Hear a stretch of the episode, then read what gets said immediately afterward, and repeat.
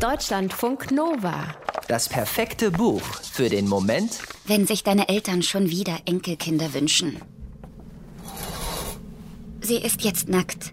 Vorschriftsgemäß hat sich Desred hinter einem Raumteiler ausgezogen und dann auf die Liege gelegt und mit einem Tuch bedeckt. Ein Vorhang in der Höhe ihres Halses versperrt ihr die Sicht auf ihren eigenen Körper. Gleichzeitig wird der Arzt ihr Gesicht nicht sehen können, wenn er sie untersucht. Noch ist er nicht im Raum. Desred tastet nach dem Hebel rechts von sich. Sie zieht daran, dann ist er da. Herzchen, nennt der Arzt sie, obwohl das verboten ist, zu vertraulich. Herzchen, während er das Laken von ihrem Körper zieht und seine Finger über und in sie gleiten lässt. Herzchen, während er ihre Brüste abtastet. Herzchen, während er sich näher zum Vorhang beugt, der verhindert, dass die beiden sich ansehen. Desred kann ihn riechen. Kalter Rauch, Rasierwasser, Tabak. So nah kommt sie einem Mann selten. Es ist gleichzeitig schlimm und schön. Und plötzlich ist seine Stimme ganz nah an ihrem Ohr. Er flüstert. Ich könnte dir helfen. Sie spürt wieder seine Hand, aber anders. Seine Hand steckt nicht in einem Gummihandschuh und sie untersucht nicht mehr. Sie streichelt ihren Oberschenkel, beinahe zärtlich. Was soll sie jetzt sagen? Welche Reaktion ist die richtige und welche die falsche? Jede Reaktion könnte ihren Tod bedeuten. Wenn sie annimmt, was ihr der Arzt da unmissverständlich anbietet, nämlich mit ihr Sex zu haben, damit sie schwanger wird, dann verrät sie den Mann, dem sie dient. Und Verräterinnen werden gehängt.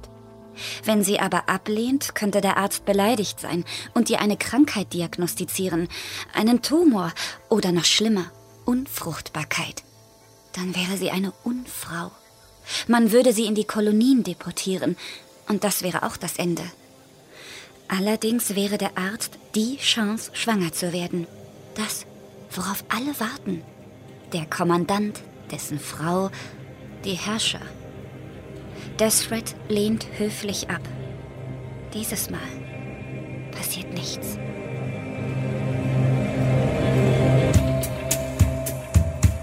Vor 34 Jahren erschien erstmals Desreds Geschichte im Roman Der Report der Magd, im Original The Handmaid's Tale von Margaret Atwood.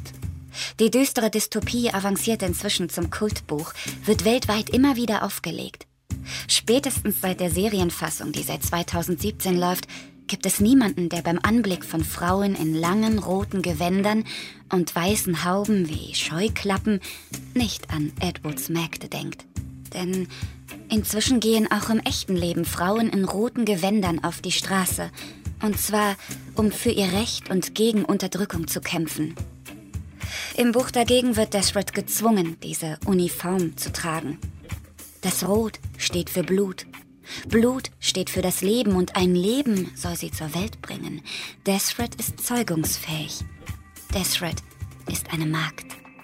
In einer nahen Zukunft gibt es weltweit nur noch wenige Frauen, die Kinder zur Welt bringen können. Schuld daran ist die Menschheit selbst.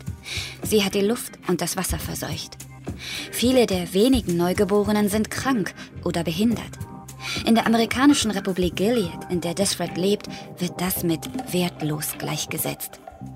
Desred hingegen ist wertvoll für die Gesellschaft, also für die Menschen mit Macht und Geld. In Gilead sind die Regeln streng. Verhütung ist verboten, Abtreibungen sind verboten. Alles Schlechte, das Frauen widerfährt, ist eine Strafe Gottes. Alles Gute ein Privileg. Eine Magd zu sein ist ein Privileg. Das bedeutet, einem Kommandanten zu dienen, wenn dessen Ehefrau kein Kind zur Welt bringt. Lesen und Schreiben ist verboten. Singen und Tanzen ist verboten. Gespräche zwischen unverheirateten Männern und Frauen sind verboten. Wer sich den Regeln widersetzt, wird öffentlich gehängt. Errettet nennen sie das in Gilead. Wie soll sie das aushalten? fragt sich Desred oft. Und wofür? Ein Flüstern wird alles ändern. Es ist nicht das Flüstern des Arztes, sondern das Flüstern von einer anderen Magd. Und die nennt Desred das Codewort. Mayday. Deutschlandfunk Nova